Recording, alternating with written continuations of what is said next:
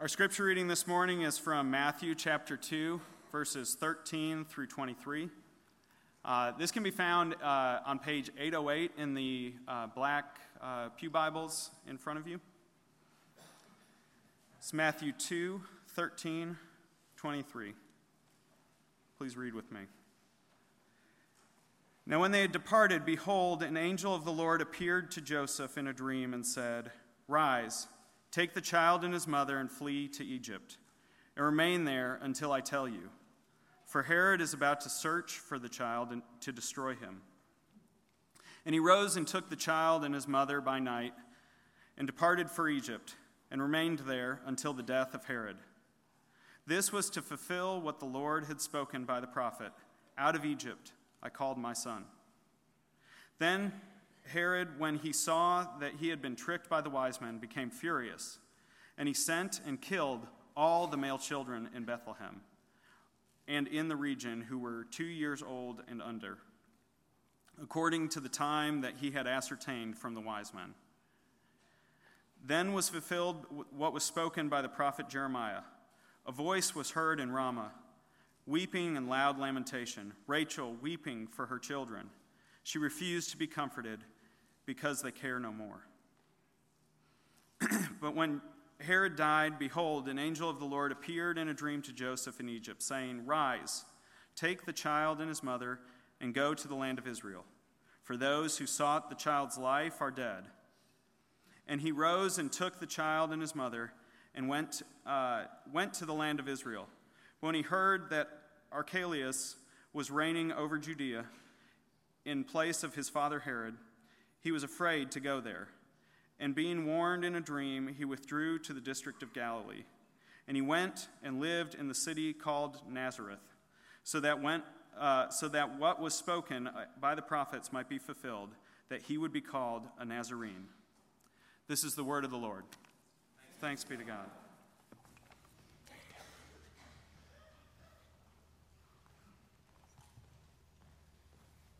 I really love that line spoken by uh, Atticus Finch in To Kill a Mockingbird when he says, You know, you never really know a man until you understand things from his point of view, until you climb into his skin and walk around in it. So much truth there, right? but I want us this morning to extend that courtesy to Mary and Joseph. Because if you think about it, we often sentimentalize this story because of the nostalgia of Christmas, but this little young teenage couple has found themselves in an awfully bad way, if you really think about it. First of all, Mary is a teenage girl who has been paired with a husband to be, which of course would be daunting for any culture, but she's also turned up pregnant. Now, we know what we believe, presumably, to be the real story of her pregnancy, of course, but no one else did. So not only does she have to deal with the potential public shame of being pregnant out of wedlock, but also with the anxiety of knowing that likely no one in her community is going to believe this. We know for a fact that even Joseph has a whole time sort of buying into this whole virgin birth business. Second problem is, is the politicians have decided to raise taxes again. Your family's lived under the thumb of Roman uh, the Roman Empire for quite some time. And so now you and your husband have to take a little road trip on animals, no less, to some town 80 miles away so you can register, so that you can pay more taxes. Well, while you're there, your water breaks and the baby's coming now. So there you give birth in this strange town. Your mom's not there, there's no aunts, there's no grandparents. Third, something truly horrific happens. Word gets out that the king of the land fears that a rival has been born so he decides to stage a little mini genocide of every male child under the age of two. Historians tell us that in Bethlehem at that time, that would have been probably somewhere between 25 and 50 children killed by these Roman occupiers. Can you imagine the trauma that must have gone through that community? Mary and Joseph, of course, escape in the middle of the night, but only so they can flee to a country that's 300 miles away, no less. Of course, finally, you learn to make do for the first couple of years, I'm sure, in Egypt. But you finally get a piece of good news from back home. The king is dead. So you head back home. But for whatever reason, you can't settle in Bethlehem where you gave birth, and of course, is your husband's ancestral home. You have to settle in Podunk, Nazareth. and raise your child among, let's say, much less desirable elements. I mean, seriously, climb into Mary's skin and walk around in it. What is going through your mind? Remember, she remembers the angelic vision. She, she remembers her cousin Elizabeth acknowledging the uniqueness of this child. But look what's gone down since then. There is no way that she's not thinking to herself, God, where in the world are you in all of this? Are you anywhere at all? I find it really interesting. Years ago, I began to take note of something that people almost always say when they're going through legitimate suffering. The chips are really down, things are hard. They'll always say something to the effect of, Well, you know, all I know is that whatever is supposed to happen is going to happen. And it strikes me, why does that comfort us? Why do we say things like that? Why does our mind drift in that way? And I think it's because of this. When we are truly in distress as people, when we're actually in the midst of suffering, what we want to know is, is first of all, has the universe just gone off its rails? Is that what's going on? Is there no driver at the wheel of the universe? Or maybe, just maybe, there's a deeper purpose here. Look, this morning we're digging into our look at Jesus the hero by looking at the circumstances surrounding his miraculous birth. But I want to submit to you that Mary's question is our question this morning. Why is God letting me go through the things that I'm going through? Is there any meaning behind my suffering, especially when it seems to hurt me so badly? And Matthew does something amazing in these stories because what he's going to do is he's going to deal with their suffering by connecting Mary and Joseph's pain to these very deep, hidden rhythms these slow vibrations from the stories of their own ancestral origins. And in that, he dares to suggest that everything that was happening to them was a fulfillment of what was to come. That's our key word this morning fulfillment. Everything that is happening is what was supposed to happen. And I want to submit to you this morning also that the comfort that was available for Mary and Joseph is available to you and me as well. And so I've taken these three quotes that Matthew mentions at the end of, of, Matthew 2, and I've given them three different headings. Number one, a Jewish do over. Number two, a God who grieves. Number three, a branch arising. Let's take that first one first. The first fulfillment story we get starts in verse 13, and it's pretty straightforward. There's an angel who tells Joseph that he needs to take his family to Egypt for a while because King Herod has turned into a monster. He wants every male child in the country younger than two killed. Again, put yourself in Mary and Joseph's shoes. I mean, that is a nightmare. There is no way that they did not have other friends who were parents who had children that were killed. It's too small a community. They had to be thinking, there is no way that God can be in this. But of course, Matthew is inviting us to say, no, I want you to see what's actually happening here. Because the horrific evil that Herod is executing you ready for this? It's happened before. You can almost hear Matthew saying, Look, you need to understand, reader, that power hungry and insecure leaders who commit unspeakable acts of horror have happened before. But you can also know this God has a pattern of how he works in those same histories that you need to remember. And so, in verse 15, Matthew again, he taps that deep history by quoting from the prophet Hosea. Verse 15 says, This was to fulfill what the Lord had spoken by the prophet Out of Egypt I have called my son. Okay, so immediately you get Matthew offering this connection between what uh, Mary and Joseph are suffering and something that happened in, Egypt, in, in Israel's past. Now, look, but you have to understand that the connection that he's trying to draw is not the same kind of connection that you and I typically think about whenever we start to talk about fulfillment in stories. Most of the time, when we hear the word fulfillment and prophecy, we think of something called predictive prophecy. Predictive prophecy.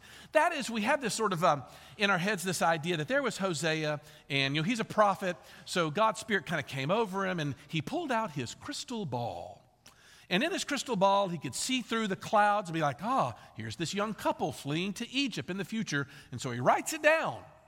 And when all of a sudden it happens, that prophecy has been fulfilled. Does that make sense? That's what we typically think. Now, look, there actually are times in the Bible where that kind of thing sometimes happens, but for the most part, that's not the way the Bible treats fulfillment.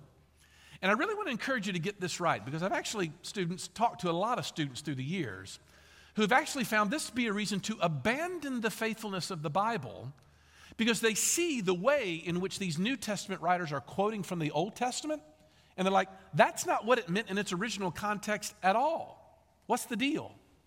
Well, it means we have to look at it, what it means. Because what Matthew is quoting is from Hosea chapter 11, verse 1. Let me read it in its original context from back in Hosea. Hosea says, When Israel was a child, I loved him, and out of Egypt I called my son. The more they were called, the more they went away. They kept sacrificing to the Baals and burning offerings to idols. Yet it was I who taught Ephraim to walk. I took them up by their arms, but they did not know that I healed them. Okay, so do you see what Hosea is talking about? In this little poem in the midst of his letter, he's, he's putting God in the role of a father. And the Jewish people, he's collectively calling his son. Happens all the time in the Old Testament. But he's a good father, right? Because he comes and he rescues his children from slavery in the desert. But they keep worshiping other idols. But Hosea is trying to say, God has been faithful, and yet the people have been faithless. That's the message. But you see, though, how Hosea is looking back, right? He's not looking forward into a crystal ball, because if he is, it really doesn't work very much. Hosea is actually looking in reverse to something that God did, all the way back in the book of Exodus forward. He's not looking forward to some small family on the run from some despotic maniac. What's the deal? Well, simply put, that's not what Matthew means when he says that it was fulfilled. Instead, what Matthew means is simply this that there has been a story that's been unfolding throughout the Old Testament. There's been ups, there's been downs, there's been failures, there's been rescues. But in all of these stories, something's being pointed to. So they're waiting for something, for someone to fix the holes in Israel's failures. So, what Matthew is saying is, in this really crazy, powerful way, is that Jesus is where all of the storylines from the entirety of the Old Testament come together and finally make sense. That's the point. Now, my hope is, is you've heard something like that from this pulpit before. But you may not realize just how much Matthew wants to illustrate this, not just in what he's saying, but even in the way he's writing this particular uh, gospel. And so I've thrown together a little, a little chart to try to unpack this real quickly. Because I want you to see the contrast of what he's saying. On the one hand, he's drawing elements from something that ought to be familiar to every Jewish person. On the left hand side, in Israel's story from Exodus chapter 1, you remember that the story in Exodus opens with the Jews in Egypt. And then directly after, we find that there's an evil king, Pharaoh, you'll remember, who starts killing children. Okay, that sounds familiar to Matthew, and he relates the stories. But notice in Jesus' version, he reverses them. That is, it begins with an evil king killing children, but then Jesus' family ends up residing in Egypt. You see? Okay, hold that thought for a moment because that's not the only time which Matthew does it.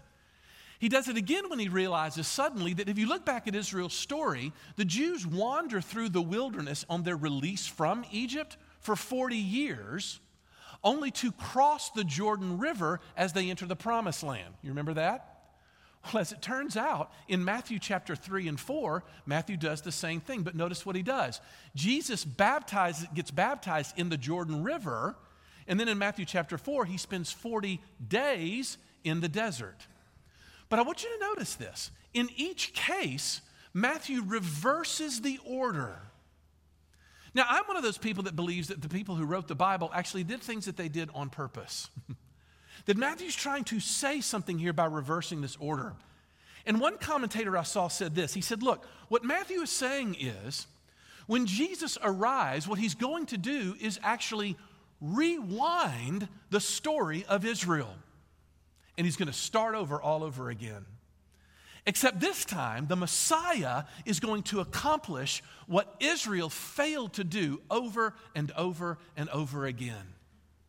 So you see what the message he's saying is. What Matthew is saying is, and I, I want to overstate this. I think what Matthew is trying to get across to us here from the very outset is one of the most transformational things about the Christian gospel. There's no other religion comes close to what we're about to say. because in, you're in the midst of suffering, what is it that we need the most? It reminded me when I was a child, and I was thinking about toys. When I was a child, there was a certain toy you could go and buy that uh, the older people remember that were called models. This is before we had things called electronics, kids. They were really amazing.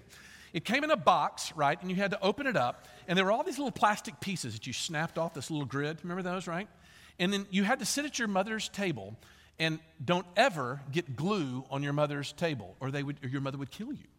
Um, and you try to snap them together, and then they had these meticulous little tiny uh, uh, stickers that you had to kind of get on there. And I would sit and try to put these little models together a model plane or a model boat or whatever it was. But invariably, it was too much for my sort of, uh, you know, fumbly hands. And I would just throw up my hands and be like, I can't do it. And my father, very patient, would walk over because he enjoyed this kind of thing too. And he would walk away and he'd be, son, it's okay. Stop, stop, stop. Let me do this. And he would sit down and I would look over his shoulder and watch him put the model together. I think that's actually what Matthew is saying. And the reason why I'm so sentimental about those stories is, is because when you're in the midst of suffering, one of the most powerful voices in your head, am I wrong, is the voice of self condemnation. When you're suffering, one of your instincts is to say, what, what did I do wrong? Lord, what did I do to deserve this? How have I failed you that I would be going through what I'm going through? But what Matthew is preaching is this Jesus walks over and he sees the mess that we have made of our own lives, because it's all true. A lot of the self condemnation is quite deserved, is it not? But he walks over and he looks at the mess that we've made of our, lives, including the glue on mama's table, and says, Stop, stop, stop. Let me do this. That's what Matthew is saying. This is a Jewish do over. The whole nation of Israel is being, is being conceived in Matthew's mind as met in the Messiah. And the Messiah is going to relive Israel's history, but in reverse, and he's going to do it right. That's amazing. I don't know that there's many more powerful breakthroughs that you can have as a Christian than to realize that Jesus paid it all. It doesn't get any more powerful than that. Jesus did not come to show you the way, Jesus came to be the way. Jesus is not here to point you to the destination. Jesus is the destination. Or, to put it in Matthew's terms, all this happened to fulfill what was written by the prophets. So, a Jewish do over. That was a long one. I had to illustrate that one long. The, the, the other two are quicker. Let's go to the second one, and that is a God who grieves. Look, so the massacre begins in verse 16, right? And it's an absolute nightmare. You can only wonder how many years people talked about this horrible scourge rent by uh, Herod. But again, Matthew looks at this whole terrible misery and he sees a culmination of God's dealings with his people. And it goes all the way back to the prophet Jeremiah this time. Now, who was Jeremiah? Well, Jeremiah was one of those prophets who actually got to witness one of the worst seasons of Israel's life, which was when the Jews were being dragged away as foreign slaves to the land of Babylon. He even watched the temple get burned down, which would have been horrific for a Jewish person. So Jeremiah sees all this, and in Jeremiah 31 15, he says this Thus says the Lord, a voice is heard in Ramah, lamentation and bitter weeping. Rachel is weeping for her children. She refuses to be comforted for her children because they are no more. Now, what in the world is Jeremiah talking about? Well, First of all, Ramah, Ramah is just a small little city outside of Jerusalem where Jeremiah is actually watching all this stuff go down with the Jewish people being dragged away, lots of people being killed. But as he's watching this horror, for some reason his mind drifts back to a Jewish matriarch, Rachel. Now, does anybody remember Rachel from your Bible trivia? Rachel was the favorite wife of the patriarch Jacob. And if you go back and read her story, you'll see that she actually dies in childbirth, giving, giving birth to the last of the 12 children of Israel, Benjamin. Kind of a sad ending for Rachel. But by the time Jeremiah is writing, the idea of Rachel is kind of taken on really iconic status in Israel. She's this larger in life symbol as much as she was a one individual person. So that one commentator puts it this way he says, What is Matthew doing here? He's picking up the storyline in the life of Israel's Messiah because yet one more big bad empire, one more evil king killing and oppressing God's people, the children of Rachel. And it's as if the voice of Rachel reaches over the centuries yet again, who were being killed and oppressed by yet another Pharaoh. He went on to use an illustration that went like this. I thought this was fascinating. He said, You can imagine, it's amazing that it's 20x years ago, but when 9 11 happened, I know a lot of y'all were not born in 9 11, um, but when 9 11 happened and the city of New York descended into chaos, um, that, was a, that was a national tragedy. There was not a person in this country that didn't feel the weight of that event. But let's imagine that there was an artist who wanted to depict the pain of that moment. And in this picture they drew of maybe uh, New York and smoldering ruins there, they painted a picture, I don't know, maybe of George and Martha Washington over in the skies looking down on New York and kind of weeping. That's, a, that's kind of what Matthew is evoking here. He's trying to say that in the midst of your suffering, Rachel, your matriarch, she weeps for you. Heaven above is weeping in the midst of your pain. So you can see what our takeaway is, which I think is incredibly powerful. Because that's the other question we ask Where is God when I suffer?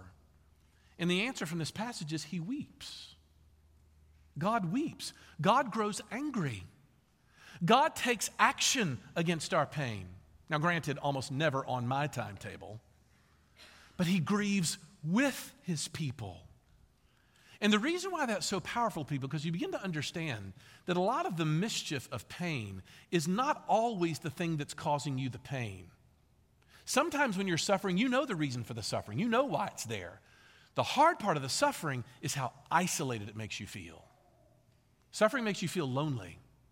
Read C.S. Lewis, A Grief Observed. He'll talk all about this of how lonely you feel when you're sort of isolated. And yet what the Bible is constantly saying is is that this is not a detached God. He is grieving with. He is crying with. He hates the sufferings that humans inflict on each other just as much as you do. And the Gospel of Matthew is going to teach us he is setting in motion a series of events that will culminate in the end of all suffering eventually. It's powerful encouragement, is it not? But that leads me to the last little nuance that Matthew wants to comfort us with, and that is this branch arising. It's the last fulfillment passage. Because Joseph has yet another angel that has to go to him and get him back to his homeland this time. But of course, it's complicated because Bethlehem isn't as safe as it should be, given that the new ruler there was a little too closely tied to Herod's style of a leadership, I guess. So instead of going back to Bethlehem, he goes up to Galilee and finds a little city called Nazareth. And then Matthew drops a very curious quote in verse 23.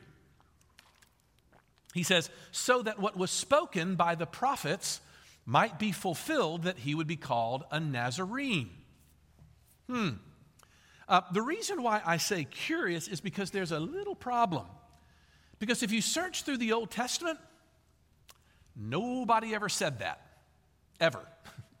As a matter of fact, you'll never even find the name Nazarene anywhere. Uh, Nazareth as a town didn't even exist, historians tell us, until like 150 years uh, before Jesus, which would have been, I guess, what? Uh, 250 years after the, the Old Testament had been finally written. Okay, so what gives, Matthew? Well, look, two things very quickly to notice here. First, notice the passage says, so that what was spoken by the prophets, plural, might be fulfilled. In other words, what we believe is, is Matthew is not quoting from a single source, but rather he's drawing off of an idea, an idea that more than likely permeated throughout the entirety of the Old Testament in the minds of almost all the prophets. Secondly, if you actually learn just a little bit of the original language in which the Bible is written, you'll see, you'll see the amazing thing that actually Matthew is unpacking here. It's, it's wonderful. And it starts with a prophecy that we do know about. And we can find the best example of it from the, God, from the, um, the prophet Isaiah. In Isaiah chapter 11 again, Isaiah says this There shall come forth a shoot from the stump of Jesse. Jesse was David's father, right? King David, who was the great uh, predictor of the Messiah. And a branch from his roots shall bear fruit. What's Isaiah talking about? Well, he means that in the coming years, when the Messiah arrives, it'll kind of be like a little offshoot coming up from a stump that got cut down. You know what he's talking about? Have you ever seen sort of a tree that got sort of freshly cut and you wait around a few weeks, maybe a couple months, and sometimes a little green shoot will try to pop up on that stump, hoping to bring life in a place that you thought there was nothing but death, right? Well, the rest of the prophets of the Old Testament, they kind of like this idea. They're like, yeah, yeah, yeah, yeah, yeah. That's exactly what it's going to be like. So in Jeremiah 23 5, he says, Behold, the days are coming, declares the Lord, when I will raise up for David a righteous branch, and he shall reign as king and deal wisely. Again, Zechariah 6:12, Behold, a man is coming whose name is the branch, for he shall branch out from his place, and he shall build a temple for the Lord. Okay, this is where it gets fun. Because the Hebrew word for branch, you ready? In Isaiah 1 is Nazar, Netzar. But when that word got translated into the language of the New Testament, into Greek, the Greek word became Nazir, or the plural form was the Nazarene. Hear it? So you see what Matthew's doing? He's doing this little play on words. Literally, translated literally, the name of the town that Jesus was from was Branch Town. Stick town. I love this. If you ask a place where Jesus was, Jesus was from the sticks. Right? That's what Matthew is saying. In other words, he's saying, but don't miss the, the, the, the metaphor. Jesus is coming from a place where shoots spring up from a place that you thought was dead. You thought it was death. You thought it was the end. You thought nothing good can happen there, but yet that's where life came from. Now, look, when you combine that with what the disciples thought about Nazareth, you get the full picture. Because Nazareth was not a cool place, it was not respected. You go to John chapter 1, and the apostle, uh, the disciple Philip, goes to, uh, what is it, Nathaniel? He goes to Nathaniel and says, Oh, we found the Messiah. He's Jesus of Nazareth. And Nathaniel's like, Ooh, can anything good come from Nazareth? Who would come from there? Really? Jesus is from the sticks. That's the point. Now, why would that matter? Well, I want to close with this thought. Because suffering is an experience of finding yourself in places where you think no one can find you. Or finding yourself in places where you feel, you just feel minuscule. You feel like vapor when it hurts. You look around and you're thinking to yourself, I am completely alone in all this, and there's no way that God could find me here. What else does he have to worry about than what I've got in little old here? But Matthew's going to come along. He's going to say, Look, the Messiah that's coming was despised, and he was afflicted, and he was one who was cast out. You're going to find over and over again that Jesus is going to do his best work, not among the power brokers of the culture Jesus was no influencer. Jesus was no someone who was pulling the strings of how things were sort of mover shaker in that particular culture. That's not where he was. Jesus comes from Nazareth. And Matthew wants you to know that because he says, look, he's going to do most of his work among the people that you've marginalized, among the people that the rest of us have sort of set to the side. And he says, I'm not going to be among the powerful, I'm not going to be among the beautiful. I'm going to be among those that actually are of low estate. And for someone who's suffering, that is music. So you can say, look, not only are you not so far away from what He has in His purposes for your life, you are dead in the center. The more isolated I feel, the more stump like I feel, the more miraculous is that little shoot that pops up. I love that image. This image in the midst of the deadness of our lives, we suddenly see a little shoot. You know when it happens? Sometimes it happens on Sunday mornings, where someone came with a little word of encouragement, and suddenly there was a shoot. And you thought to yourself, I didn't think anybody could find me here, but they do. And the Holy Spirit comes to bring Jesus to bear on you, and you suddenly dive into His Word and find out this is the way He's always worked. Jesus comes precisely at the lowest moments when you think he is totally absent. One last word. Don't be alarmed, but I was poking around online doing some research a while back at a website called onlinetherapist.com. Bear with me. and I was looking up, doing some searches for articles that dealt with how to be fulfilled as a person. And it was really amazing in looking at all the articles that came up about how often the, the, the, the path to fulfillment was to be found by, by discovering your true passion, right? It was about learning to be really true to yourself and who you know you are. It occurred to me that every one of those signposts was pointing me inside, to look on the inside for that fulfillment. Here's the point, though. I think what Matthew is setting us up to study for the rest of this year is this very simple idea. What if fulfillment is going to come from the outside in, not the inside out? That there is nothing on the inside of you except deadness and stump like misery. But if someone comes and rescues you, if someone comes along and sits down beside you, if someone comes alongside Mary and Joseph and says, Look, I've been here before, step aside, let me do this. Step aside, let me do this, because I have you. I have you. Then maybe we might look at what Jesus is doing here through different eyes, and we might find ourselves with a desire to even follow him. Who knows? Let's pray. And Lord Jesus, maybe you might lead us into that because we need it, because suffering screams loudly. You speak to us through your word, but you scream at us in our suffering, C.S. Lewis said. And for many of us, Father, who have, have fallen on hard times, we don't know where you are. We're worried. And yet, here with Mary and Joseph, we see them wandering through the countryside and in all kinds of terrors around, before, and without. We see them wandering through, and they need to know that you're there. And we do too. So maybe this morning as we sing, you might remind all these people that you are near and that we would cling to you even better and that we would come to find you, find you in the midst of all this struggle. Would you do that? Or we ask it all in Jesus' name. Amen.